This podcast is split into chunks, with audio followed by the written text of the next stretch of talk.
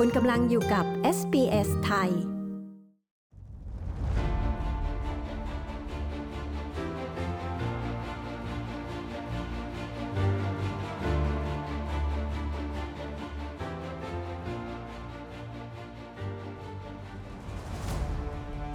ิชิตยอดเขากับพิชิตใจ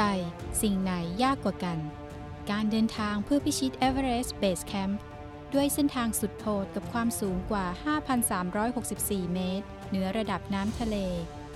คุณนรากรสงเนียมหรือคุณแจ้ เจ้าหน้าที่ไปรษณีย์ในซิดนีย์จะมาเล่าเรื่องราวการเดินทางที่ต้องต่อสู้กับสภาพอากาศที่แปรปรวน คาดเดาไม่ได้ อากาศที่หนาวสุดขั้ว ความเหน็ดเหนื่อยจากระดับออกซิเจนที่บางเบา การต่อสู้กับความท้อในจิตใจ นับว่าเป็นการเดินทางที่ไม่ใช่แค่เพื่อเอาชนะความยากในเรื่องของเส้นทาง แต่เป็นวิถีทางในการเอาชนะขีดจำกัดของจิตใจ มาร่วมติดตามฟังการพูดคุย ถึงเรื่องราวการเดินทางสุดทรหดของคุณแจ้ในครั้งนี้ว่า มีเหตุการณ์ไม่คาดฝันอะไรที่ต้องฝ่าฟัน ต้องพิชิตร่างกายและจิตใจไปกับดิฉันจิตรดาเชเวรา มีบทสัมภาษณ์ค่ะ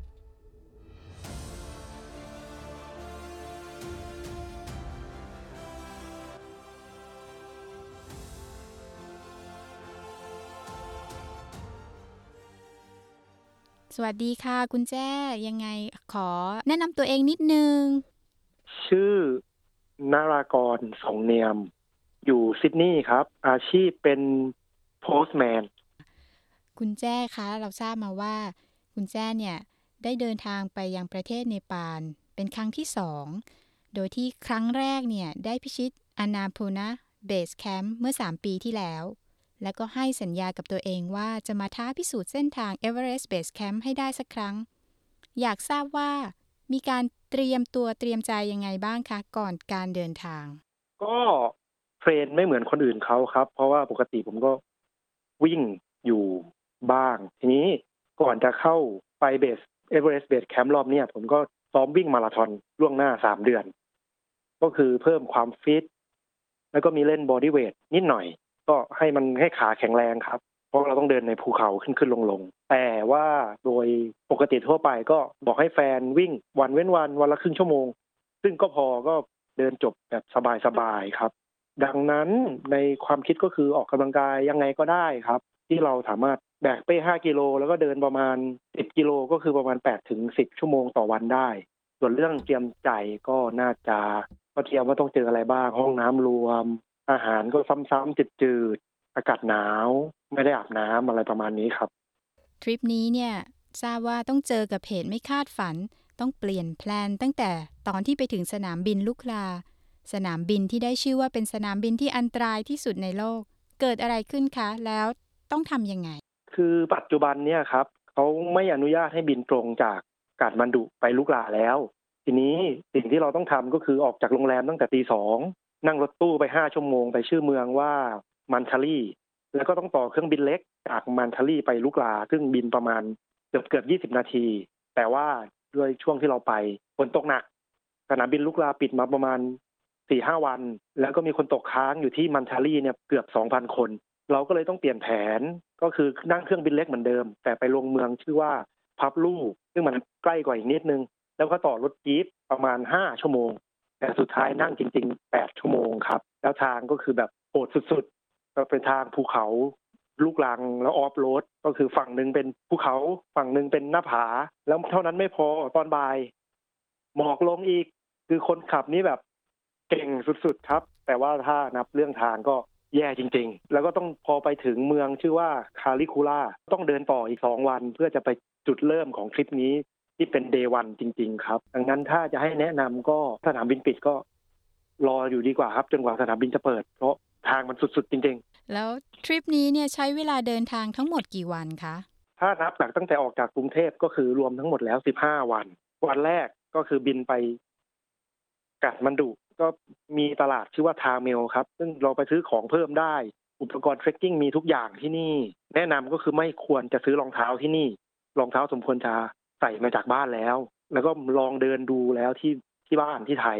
ก็คือดูว่ารองเท้ากัดไหมหรือว่ามันแคบไปไหมถ้าไปเกิดอะไรขึ้นบนภูเขาก็ลำบากนิดหน่อยครับ แล้วก็วันที่สองก็นั่งรถตู้เหมือนที่เคยที่บอกไปแล้วพอถึงจุดเดินจริง ๆ ก็เดินขึ้นทั้งหมด 8 วัน เดินลงอีก 3 วันครับ ทั้งหมดรวมกัน 15 วัน มี buffer ประมาณวันสองวันเนี่ยครับเผื่อสนามบินปิดเผื่ออากาศไม่ดี เวลาเดินเท้าที่บอกว่าต้องเดินโดยเฉลี่ยวันละประมาณ 10 กิโลเมตรเนี่ย ระหว่างเดินเจออุปสรรคอะไรบ้างคะโอ้เจอตั้งแต่วันแรกที่ฝนตกหนักสนามบินปิดเลยครับ เจอ landslide ฝนตกหนักเรียบหน้าผาไป พอเกิน3,000เมตรขึ้นไปเนี่ย เราก็จะเดินที่ความสูงเฉลี่ยไม่เกิน500เมตรต่อวัน ก็ตกประมาณ10กิโลนิดอยู่ที่ว่าเราจะพักหมู่บ้านไหนครับเราก็ต้องเดินช้าๆ เพื่อไม่ให้เป็น altitude sickness แล้วมีบางวันก็กลางวันอากาศร้อนแดดเปรี้ยงเลย แล้วพอตอนบ่ายหมอกลง หนาวอุณหภูมิติดลบก็มีครับ ดังนั้นแนะนำให้เตรียมตัวให้พร้อมและมีเสื้อกันหนาวมีอุปกรณ์ทุกอย่างอยู่ในเป้ติดตัวตลอดเวลาครับ ดีกว่าไปอยู่กับลูกหาบแล้วไม่ได้ใช้ ที่คุณแจ้บอกว่าพอเดินขึ้นถึงความสูงที่ประมาณ 3,000 เมตรเหนือระดับน้ำทะเลเนี่ย มีหลายคนที่จะเริ่มมีอาการ altitude sickness มันมีอาการเป็นยังไงอะคะ ก็คืออาการง่ายๆครับ ก็ปวดหัวนิดๆ เหนื่อยง่ายกว่าปกติ เริ่มนอนไม่ค่อยหลับ ซึ่งเป็นเรื่องปกติมากดังนั้นก็กินยาแก้ปวด หรือไม่ก็บางคนก็กินไดอะมอก ซึ่งเป็นยาช่วยเกี่ยวกับเรื่องความสูง ก็กินป้องกันล่วงหน้าประมาณนิดนึงทีนี้พอสักวันสองวันร่างกายก็จะเริ่มปรับตัวได้ และก็เริ่มชินกับมันครับ แต่ว่ามันก็มีอาการที่แบบเราต้องระวังทั้งของตัวเอง และของเพื่อนร่วมทริปหรือรอบๆตัว ก็คือปวดหัวหนักขึ้นไส้อาเจียน เริ่มโดนเดินโซเซ แล้วเหนื่อยมากแบบผิดปกติในทางเรียบๆก็เหนื่อยมาก หายใจลำบากอย่างเงี้ยครับซึ่งนี้คือต้องระวังอย่างมาก ซึ่งโชคดีว่าทริปเนี้ยที่ไปด้วยกันไม่มีใครสักคนที่ต้องแบบเรียกเฮลิคอปเตอร์มา rescue เลย ไม่ถึงเกือบทุกคนครับ แล้วถ้าเกิดอยู่ๆมีอาการอย่างนั้นขึ้นมาระดับไหนที่เราควรจะตัดสินใจว่าไม่ได้ละอาจจะต้องเรียกเฮลิคอปเตอร์อะคะซึ่งส่วนใหญ่ก็เราก็มีไอ oximeter ครับที่เสียบเข้าไปที่นิ้วแล้วดูว่าออกซิเจนมากหรือน้อย ไกด์ก็บอกว่าถ้ามันน้อยมากประมาณ 60 เนี่ยก็สมควรจะเอาลงครับ ซึ่งเอาลงก็มีหลายวิธีก็นั่งม้าลงเดินลงเองได้ หรือว่าก็ถ้าอาการหนักก็ต้องเรียกเฮลิคอปเตอร์ครับ ถ้าเป็น altitude sickness เฮลิคอปเตอร์ก็จะรวมในอินช r แลนที่เราซื้อไว้ครับ ซึ่งเฮลิคอปเตอร์บริการฉุกเฉินตรงนี้เนี่ยเขามีให้ตลอดเวลาหรือเปล่าคะไม่มีในกลางคืนและวันที่อากาศแย่ครับ ซึ่งถ้าเป็นกรณีนั้นก็ ก็ต้องดูวิธีอื่นก็คืออย่างเช่นนั่งม้าหรือว่าแบกลงไปถ้าอาการหนักจริง ๆ แต่วิธีแก้ของ altitude sickness แรกๆก็อย่างแรก ๆ ก็คือ เอาลงให้ที่ต่ำก่อนครับ ลงที่ต่ำนี่คือต่ำกว่าที่ประมาณ3,000เมตร เหนือระดับน้ำทะเลเหรอคะอ๋อไม่ใช่ครับต่ำกว่าที่เราอยู่ณตอนนั้นครับ ก็คือเดินลงไปประมาณสองสามหมู่บ้านอะไรประมาณเนี้ยมก่อนแล้วดูอาการอีกที แล้วก็หลังจากนั้นก็ดูอาการอีกยี่สิบสี่ชั่วโมง อืม ถ้าเกิดอาการดีขึ้นบางคนก็อาจจะตัดสินใจเดินต่อขึ้นไปใหม่ประมาณนั้นหรือเปล่าคะอ่าส่วนใหญ่ไม่ค่อยได้เดินต่อแล้วครับ เพราะว่ามันอันตรายก็อาจจะอาจจะกำเริบอีกรอบก็ได้อืมทางทริปเขามีการเตรียมอาหารแล้วก็ที่พักให้ไหมคะ เป็นยังไงบ้าง คือที่พักที่โน่นเรา ก็คือเราจะเดินไป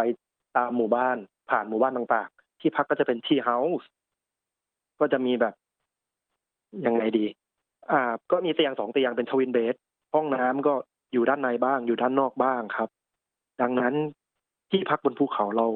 ไม่ค่อยคาดหวังอยู่แล้ว แต่ขอแค่สะอาดก็พอซึ่งส่วนใหญ่ก็ที่เจอก็สะอาดยกเว้นห้องน้ำระหว่างทางอาจจะสกรปรกบ้าง ทีนี้ที่พักก็มีผนังบางๆเลยเหมือนมีหมอนมีผ้าห่มให้ แต่เราต้องเอาถุงนอนถุงนอนไปเอง ที่เราต้องจ่ายเพิ่มก็อย่างเช่น ค่าอาบน้ำอุ่น ค่าชาร์จแบตค่าน้ำที่ต้องซื้อ ส่วนอาหาร ก็มีอาหารเนปอาหารเนปาลีที่แบบ เป็นอาหารหลักก็คือดาวบัตมันก็มีส่วนประกอบคือข้าวมันสำปะหลังมีซุปถั่วแล้วก็มีแกงบางทีก็เป็นไก่บางทีก็เป็นผักครับ แล้วเขาก็เติมให้ด้วย แต่อาหารอื่น ๆ มันจะค่อนข้างจืดก็อย่างเช่นข้าวผัดไข่ก๋วยเตี๋ยวผัด แล้วก็มีไข่ไข่เจียวไข่ดาวอะไรอย่างเงี้ยครับ ดังนั้นแนะนำให้เอาเครื่องปรุงไปเอง เอาซอสพริก ติดน้ำพริกไปหรือว่าซอสปรุงรสอย่างเงี้ยครับ เพื่อเพิ่มรสชาติจะได้ไม่น่าเบื่อ แต่ถ้ามีอาหารแนะนำก็คือ chicken curry ครับ อร่อย แล้วก็มี chilli chicken นี่คือถ้าเจอก็สั่งได้เลยครับ อร่อยจริงค่ะ แล้วคนเนปาลเนี่ยเขามีอุปนิสัยใจคอเป็นอย่างไรบ้างคะๆใจดีครับ พร้อมช่วยเหลือ แล้วก็ระหว่างทางเดินสวนกันก็นมัสเตย์กันตลอดทางครับมีช่วงไหนของการเดินทางไหมคะ ที่รู้สึกว่าท้อไม่ไหวแล้ว อยากจะถอยกลับ โดยส่วนตัวผมไม่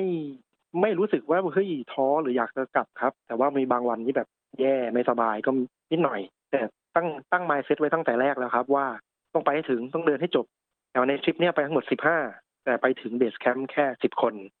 แล้วตัวคุณแจ้เองได้เจอกับเอ่ออาการ mountain sickness บ้างไหมคะ บอกไม่ถูกว่ามันคือ altitude sickness หรือเปล่าครับ หรือว่าอาจจะล้าจากการเดินทาง แต่ว่าผม ก็คืออย่างวันที่เดินวันที่หกครับ ตอนบ่ายหลังจากเราผ่านทุกลาพาสไปที่ความสูง 4,822 เพื่อจะไปหมู่บ้านชื่อว่าโลโบเช่ที่ 4,910 คือตอนบ่ายนี่รู้สึกแบบปวดหัวตุ๊บๆๆเลย เหนื่อยผิดปกติเหนื่อยมาก แล้วต้องเดินช้าช้าจนลังท้ายของกลุ่ม ซึ่งอันนี้ไม่ใช่เรื่องปกติ บวกกับอากาศตอนบ่ายมันแย่เพราะอยู่ๆก็จากแดดเปรี้ยงๆก็หมอกลงแล้วก็หนาว แล้วก็ต้องเอาเสื้อกันหนาวที่มีอยู่ทั้งหมดมาใส่ก็รวมๆกันแล้วสี่ชั้นครับ แล้วก็เดินกับน้องอีกสองคนก็เป็นหมอทั้งสองคน ซึ่งเราก็เช็คกันตลอดว่าเป็น altitude sickness หรือเปล่า แล้วเดินต่อจนถึงโลโบเช่ทีนี้พอเดินไปถึงปุ๊บ เราก็รู้อยู่แล้วว่าทุกคนในทีมรออยู่ ทั้งเพื่อนทั้งแฟน พอไปถึงที่พักปุ๊บ ก็ไปนั่งนิ่งๆเลยทำตัวให้อุ่นก็โดนนั่งโดนสั่งให้ไปนั่งผิงไฟ แล้วอีกแป๊บหนึ่งก็มี น้ำอุ่นมาจากเพื่อนส่งมาให้ มีคนสั่งกาลิกซุปมาให้ แล้วหมอก็เดินมาแล้วก็ให้กินไดอะมอกไปครึ่งเม็ด ซึ่งมันก็ทั้งแรงกายแรงใจก็รู้อยู่แล้วว่าทุกอย่างมันจะโอเค เพราะว่าทั้งมีทั้งเพื่อนทั้งแฟนอยู่ที่นั่นครับ ก็พูดได้ว่ากำลังใจแล้วก็การได้รับการดูแลจากคนรอบข้างใช่ไหมคะ ที่ช่วยให้เราฮึดขึ้นมาอีกครั้งว่าเราทำได้สิ ใช่ครับเพราะบางทีเวลาเรารู้สึกไม่ดี มีคนรอบข้างมีกำลังใจอย่างเงี้ย เรารู้แล้วว่า everything will be okay ครับ ไปต่อได้ แต่ก็ดูอาการไปซึ่งไม่ไม่เป็นอะไรครับ ค่ะ แล้วโมเมนต์ไหนในระหว่างการเดินทางที่รู้สึกประทับใจหรือแฮปปี้สุดคือจริง ๆ ประทับใจตั้งแต่วันที่สี่ของการเดิน ก็คือวันนั้นเราต้องเดินจากนัมเช่บาซาร์ไป viewpoint แล้วตรง viewpoint เนี่ย เราได้เห็นเอเวอเรสต์แบบเต็มตาครั้งแรก แล้วก็มีภูเขาอีกสองสามลูกข้างๆกันอย่างเงี้ยครับ แล้วอากาศก็ดีฟ้าก็เปิด ซึ่งมันสวยมากๆ มันบรรยายไม่ถูกไม่รู้จะบรรยายยังไงดี ส่วนที่เหลือที่เราเดินเข้าไปใกล้ทีละนิดทีละนิดทีละนิดอย่างเงี้ยมันก็เป็นโบนัสแล้วเพราะว่าเราก็โชคดีอากาศดีทุกวันทุกวันได้เห็นพระอาทิตย์ตกภูเขาเป็นสีทองจนถึง base camp ในแต่ละวันคือโชคดีแล้วก็ happy ว่า ส่วนตอนที่ happy มากจริง ๆ ก็น่าจะเป็นตอนที่เดินกับเพื่อนเนี่ยแหละครับ มาด้วยกันอีกรอบตั้งแต่รอบที่แล้ว นัดกันตั้งแต่สามปีที่แล้วว่าจะมาเอเวอเรสต์ base camp แล้วก็มีโควิด ก็ได้เจอกับเพื่อนคิดถึงก็รอทริปนี้มาสามปีครับๆคิดว่าอะไรคือคลายแม็กซ์ของทริปนี้คะถ้าจะให้พูดว่าเอเวอเรสต์ base camp การที่เราไปถึง base camp สมควรจะเป็นคลายแม็กซ์ใช่ไหมครับ แต่สำหรับผมไม่ใช่ สรุปการคลายแม็กซ์ก็คือ ได้เจอเพื่อน ได้เดิน trek กับเพื่อน แล้วพอจบวันเราก็ไปถึง tea house เราก็นั่งคุยกันพักผ่อนสนุกสนานตามภาษา กินขนมแบ่งอาหารกันกิน ก็เลยรู้ว่าเฮ้ยนี่คือพลังใจจากทุกๆคนที่แบบเออทำให้เราอยากอยู่ตรงนี้อยากเดินกับทุกๆคนในแต่ละวันครับ มีคำแนะนำอะไรที่อยากจะฝากถึงคนที่คิดว่า เอ๊ะน่าจะลองสำรวจเส้นทางนี้บ้างคะมันสวยมากครับ ข้อแรกมันสวยมาก มีภูเขาล้อมรอบ หน้าข้างหันไปข้างหลังก็มีครับ อยากให้ลองเรื่องนี้ว่าสวยจริง ๆ ทุกคนทำได้ครับ แต่ว่าถ้าแนะนำก็คือให้ไปกับกรุ๊ปหรือว่าไปกับไกด์ก็ได้ เพราะว่าจะได้มี porter ด้วย porter คือคนแบกของของเราเพราะเดินอย่างเดียวก็เหนื่อยเหนื่อยหนักอยู่แล้ว อย่าไปเพิ่มความลำบากเลยดีกว่าครับ แล้วทีนี้ถ้ามีไกด์เนี่ยก็จะเป็นคนติดต่อโน่นนี่นั่นให้ มีคนเรียกม้ามีคนเรียกเฮลิคอปเตอร์ หรืออย่างน้อยเขาก็ ปฐมพยาบาลเบื้องต้นให้เราได้ครับ แล้วไกด์ที่นี่ก็ต้องมี license ด้วย trekking guide ต้องมี license ทีนี้ระหว่างทางจากโลโบเช่ไปโกรักเชปที่ความสูง5,000ก็มีสองครั้งที่ผมเห็นคนเป็น altitude sickness ต่อหน้า คนหนึ่งก็ลงไปนอนอยู่บนพื้นรอ copter มารับ แล้วก็มีคนในปารีสก็ช่วยกันรุมบีบไม้บีบมือทำตัวให้อุ่น ระหว่างรอ copter ครับ อีกครั้งหนึ่งก็ตอนกลับจากโกรักเชปมาโลโบเช่ ก็มีผู้หญิงอีกคนนึงนั่งสูดออกซิเจนอยู่รอ copter มารับเหมือนกัน แล้วก็ทุกคนก็ช่วยปลุกช่วยเรียกกับทำตัวให้อุ่นระหว่างรอ copter มารับครับ ซึ่งผมว่านี่คือข้อดีของการมากับไกด์ครับ ส่วนถ้าแนะนำอย่างอื่นก็เตรียมร่างกายให้พร้อมครับ เพราะถ้าเราฟิตระดับหนึ่งเราก็มีเวลา enjoy กับมันมากขึ้น มีแรงถ่ายรูป มีแรงดูวิว หยุดหยุดเดินเดินถ่ายรูปไปดูวิวไประหว่างทางเนี้ยครับ ไม่เหนื่อย ไม่ได้เหนื่อยมากจนแบบ ต้องลงไปนั่งลงไปนอน แล้วก็ให้หาข้อมูลเบื้องต้นนิดหน่อยครับ อย่างเช่น ต้องเตรียมตัวอะไรบ้าง แต่งตัวยังไง เสื้อผ้า layering ยังไง เตรียมยาอะไรไปบ้าง อุปกรณ์ที่ต้องใช้ระหว่างทางเนี่ยครับ แล้วก็อีกอย่างก็คือเอาเงินไปเผื่อ หรือว่าเอาเงินไปเยอะๆ เพราะบนภูเขาใช้เงินจ่ายทุกอย่าง ค่าน้ำค่าอาบน้ำอุ่นค่าที่ชาร์จแบต ซึ่งตกเฉลี่ยที่ผม budget ไว้ก็ตกวันละหนึ่งพันบาท แต่ว่าบางคนในทริปก็ต้องมีค่า อย่างเช่นค่านั่งม้า ในกรณีเราเดินไม่ไหว หรือค่าเฮลิคอปเตอร์ที่เรา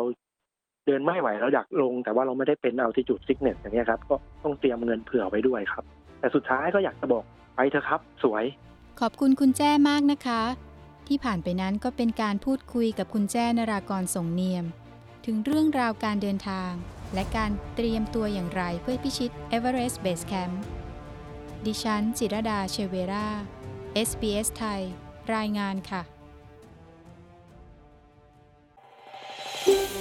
ต้องการฟังเรื่องราวน่าสนใจแบบนี้อีกใช่ไหม ฟังได้ทาง Apple Podcast Google Podcast Spotify หรือที่อื่น ๆ ที่คุณฟัง podcast ของคุณ